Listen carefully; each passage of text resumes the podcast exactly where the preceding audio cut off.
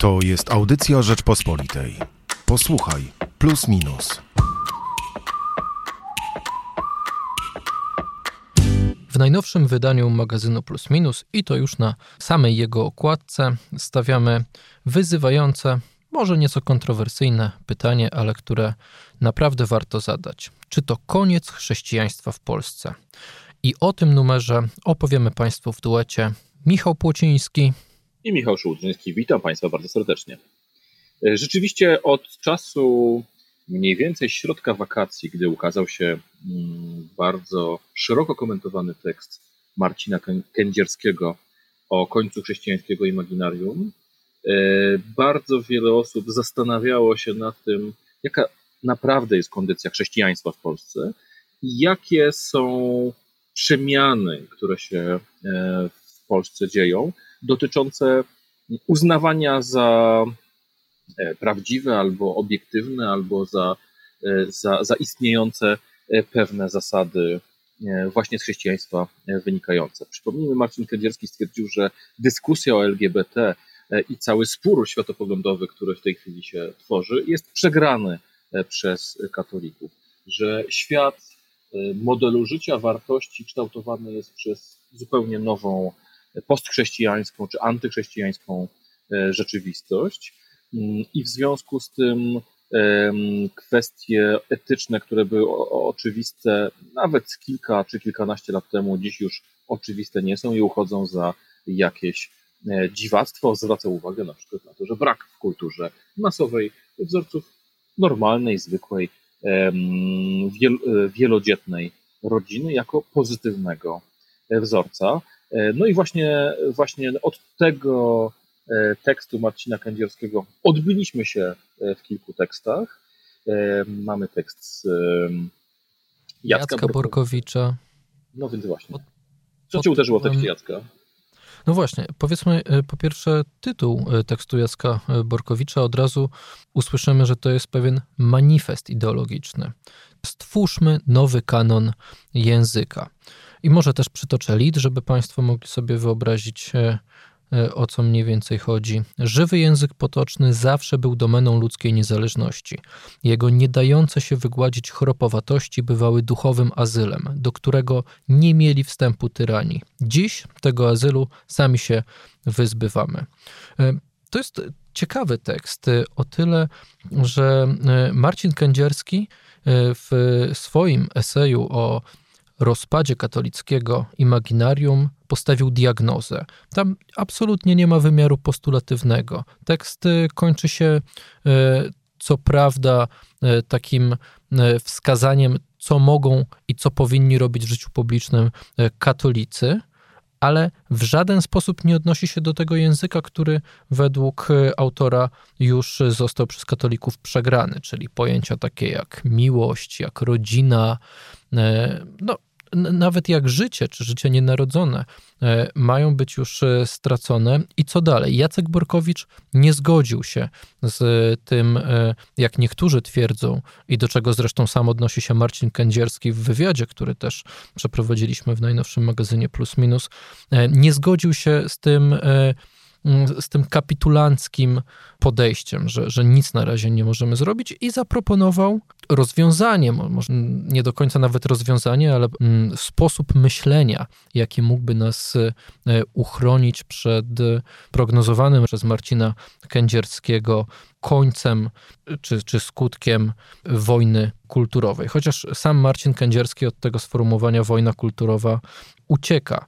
E, czy zgodziłbyś się z Jackiem Borkowiczem, że, że można stworzyć rzeczywiście nowy kanon języka? Myślę, że Jacek ma rację, y, pokazując, jak ważny jest język.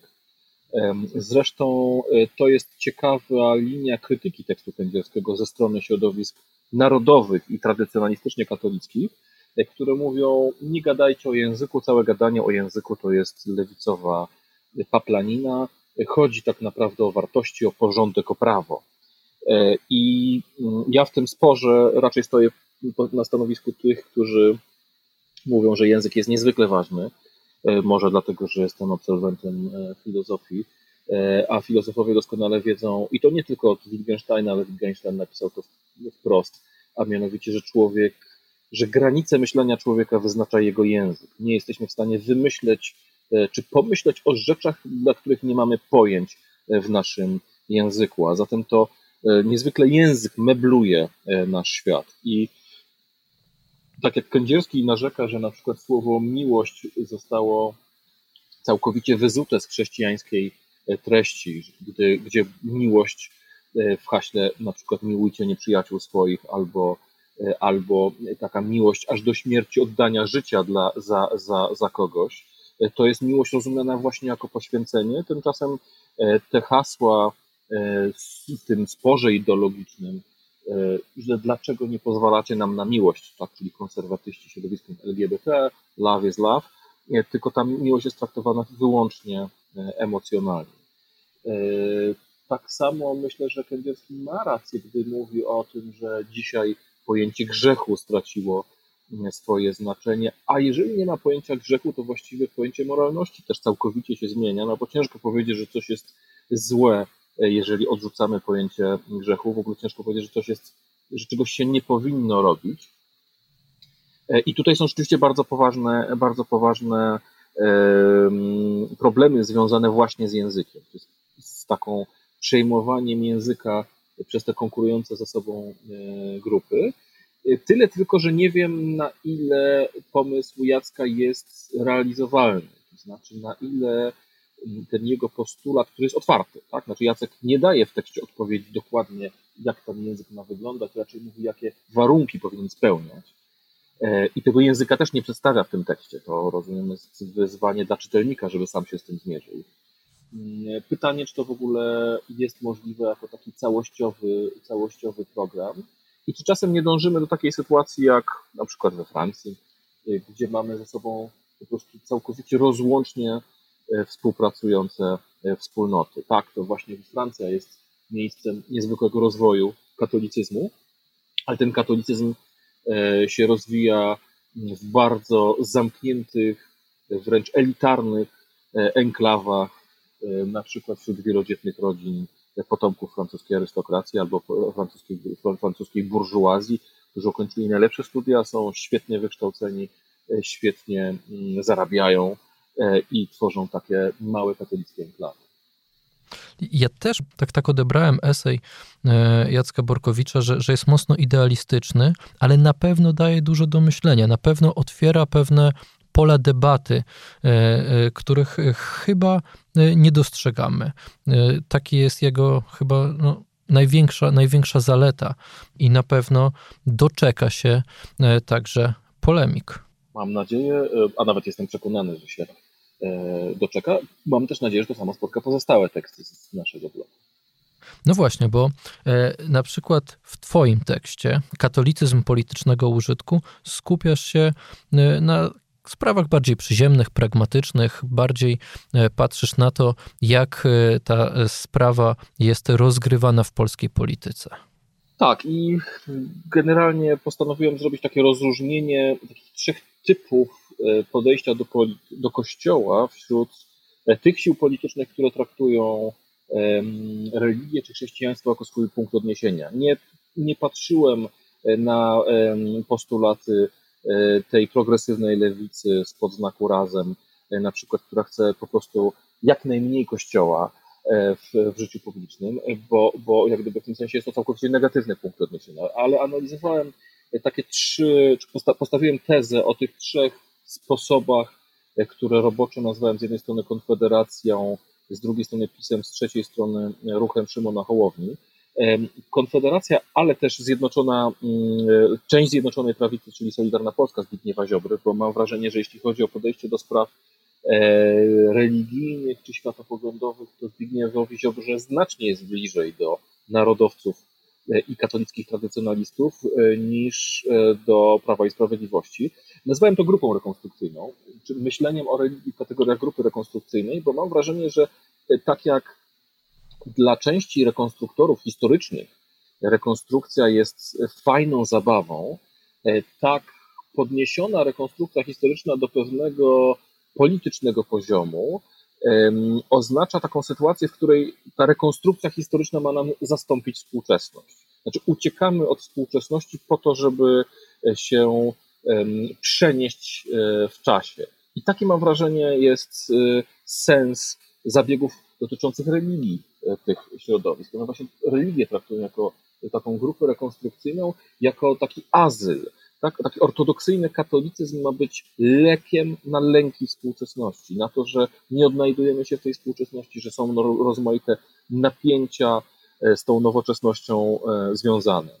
E, drugi model nazwałem bizantyńskim, czyli takim podejściem, które mam wrażenie jest obecne u Prawa i Sprawiedliwości, gdzie religia jest traktowana czysto instrumentalnie, jako narzędzie, pod którym się podpiera władza takim narzędziem zwiększającym legitymizację władzy, a równocześnie jest to takie trochę wykręcanie rąk, no bo skoro um, mamy spór, powiedzmy, PiS kontra antyPiS e, i PiS tutaj stoi po stronie chrześcijaństwa, a po drugiej stronie jest, um, jest no właśnie co, antychrześcijaństwo, to właściwie wszystko w takim myśleniu PiSowi trzeba wybaczyć, jeżeli stoisz po stronie chrześcijaństwa.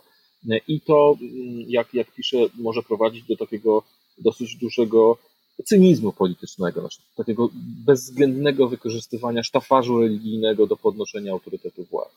Z kolei innym stanowiskiem jest to, co prezentował w kampanii wyborczej e, Szymon Hołownia e, i mam wrażenie, co się staje częścią jego programu, jego ruchu Polska 2050, e, bo widać było jego ewolucję w czasie kampanii wyborczej, gdy on a wiemy, że Szymon Hołownia był uważany za taką część e, le lewicy katolickiej, mm, a właściwie katolickiej lewicy, tak? bo to nie chodzi o to, że on jest częścią lewicy, tylko że jakby po stronie, po stronie kościoła on stoi po tej lewej stronie, to taka próba, jak to nazwałem, budowy katolicyzmu light, czyli takiego mówienia, ok, jesteśmy katolikami, no ale te nasze niektóre zasady mogą dla innych wydawać się obraźliwe, no bo na przykład katechizm mówi o tym, że seks homoseksualny jest nieetyczny, no to, no to o tym nie mówmy. Tak? Nie mówmy o tych sprawach, które e, bulwersują, e, stawiajmy na to, co łączy. No tutaj ryzykiem jest to, że mm, jeżeli rzeczywiście jest tak, że zmiany społeczne będą postępowały nieustannie, e, no to ten katolicyzm będzie się musiał nieustannie wycofywać, robić krok do tyłu, krok do tyłu, krok do tyłu, aż wreszcie z katolicyzmu light będzie katolicyzm zero, z zerową zawartością katolicyzmu w katolicyzmie. No ale czy z Twojego tekstu nie wynika trochę, że no, dzisiaj nie ma idealnego rozwiązania na funkcjonowanie katolików w polityce? To znaczy, ja mam wrażenie, że ja, moim zdaniem takie podejścia, takie różne podejścia polityczne do, do mm, Kościoła pokazują, że po prostu polski Kościół nie odrobił lekcji E, Jana Pawła II. To papież w swoich zapisach dotyczących katolickiego nauczania społecznego, a przede wszystkim w Centesimus Annus, postulował to, żeby y, katolicy nie budowali partii katolickich, tylko żeby budowali partie po prostu, e, a w nich działali jako katolicy. E, to jest dosyć istotna różnica, bo papież mówił, że Kościół nie ma wpływać na politykę. Kościół ma wpływać na sumienia polityków. I w tym sensie przestrzenią działania Kościoła miała być metapolityka, e, czyli te pewne warunki brzegowe dotyczące polityki, natomiast nie mówienie, e, co konkretnie należy robić. I to też piszę w swoim tekście, że mam wrażenie, że wśród bardzo wielu katolików w Polsce jest takie przekonanie o tym, że Kościół powinien nam dać odpowiedzi na wszystkie pytania. Powinien nam wszystko opowiedzieć, co mamy robić, jak mamy robić, kiedy mamy robić i tak dalej, w ogóle nie zostawiając jednostce przestrzeni, e, przestrzeni wolności. E, a z drugiej strony nie powstało takie umiarkowane, e, konserwatywne centrum, e, które może nie byłoby gigantyczne, ale byłoby taką siłą, do której wszyscy musieliby się odnosić, a które właśnie by realizowało, realizowało te postulaty, mm, o których mówi katolickie nauczanie społeczne, czyli po prostu budowanie partii z pewną konserwatywną agendą, ale nie będącej wprost zależne od, od Kościoła, a, a realizujące po prostu pewne, pewne zamierzenia, e, czy to polityczne, e, i też nie instrumentalizujące Kościoła. No i wróćmy jeszcze do tego pytania, które postawiliśmy na okładce. Właśnie, czy to koniec chrześcijaństwa w Polsce? Bo mamy jeszcze tekst Tomasza Terlikowskiego, który pisze o tym, że jesteśmy jednym z ostatnich miejsc na Zachodzie, w którym udaje się powstrzymywać głębokie cywilizacyjne i moralne zmiany. Ale dodaje, Jeśli chcemy ten status obronić, konieczna jest racjonalna, niekiedy zimna polityka, czyli nie partyzantka, nie myślenie o e, krótkoterminowych celach, o e, obronie jakiegoś stanu posiadania władzy czy, czy stanu materialnego, a jednak poważnie przemyślana strategia. Takiej poważnej strategii ani chyba w polskim kościele, ani tym bardziej w polskiej polityce po stronie konserwatywnej czy, czy tradycjonalistycznej nie widać. Więc pytanie, czy to koniec chrześcijaństwa w Polsce, wydaje się chyba zasadne. Oczywiście nie jest to koniec taki, że dzisiaj nie ma chrześcijaństwa, dlatego że gdybyśmy rozmawiali z dowolnym przedstawicielem lewicy, to jego zdaniem Polska jest krajem arcychrześcijańskim. Ale to, na co zwraca uwagę i Kędzierski, na co zwraca uwagę Terlikowski i wielu innych, wydaje mi się, że to jest to prawdziwa konstatacja. To znaczy, że jesteśmy na, na pewnej ścieżce e, do bardzo szybkiej e, laicyzacji. Tutaj jest mnóstwo błędów polityków, na które ja wskazywałem, błędów kościoła, o których, o których mówi też Terlikowski. I rzeczywiście e, może się tak okazać, że za 12-15 lat obudzimy się w zupełnie innym społeczeństwie, w zupełnie innej rzeczywistości. A więcej w najnowszym wydaniu magazynu Plus Minus. Polecamy Państwu wszystkie teksty. Michał Płociński i Michał Szulżyński. Dziękujemy i zapraszamy do kiosków oraz na rp.pl. To była audycja Rzeczpospolitej. Posłuchaj, plus minus.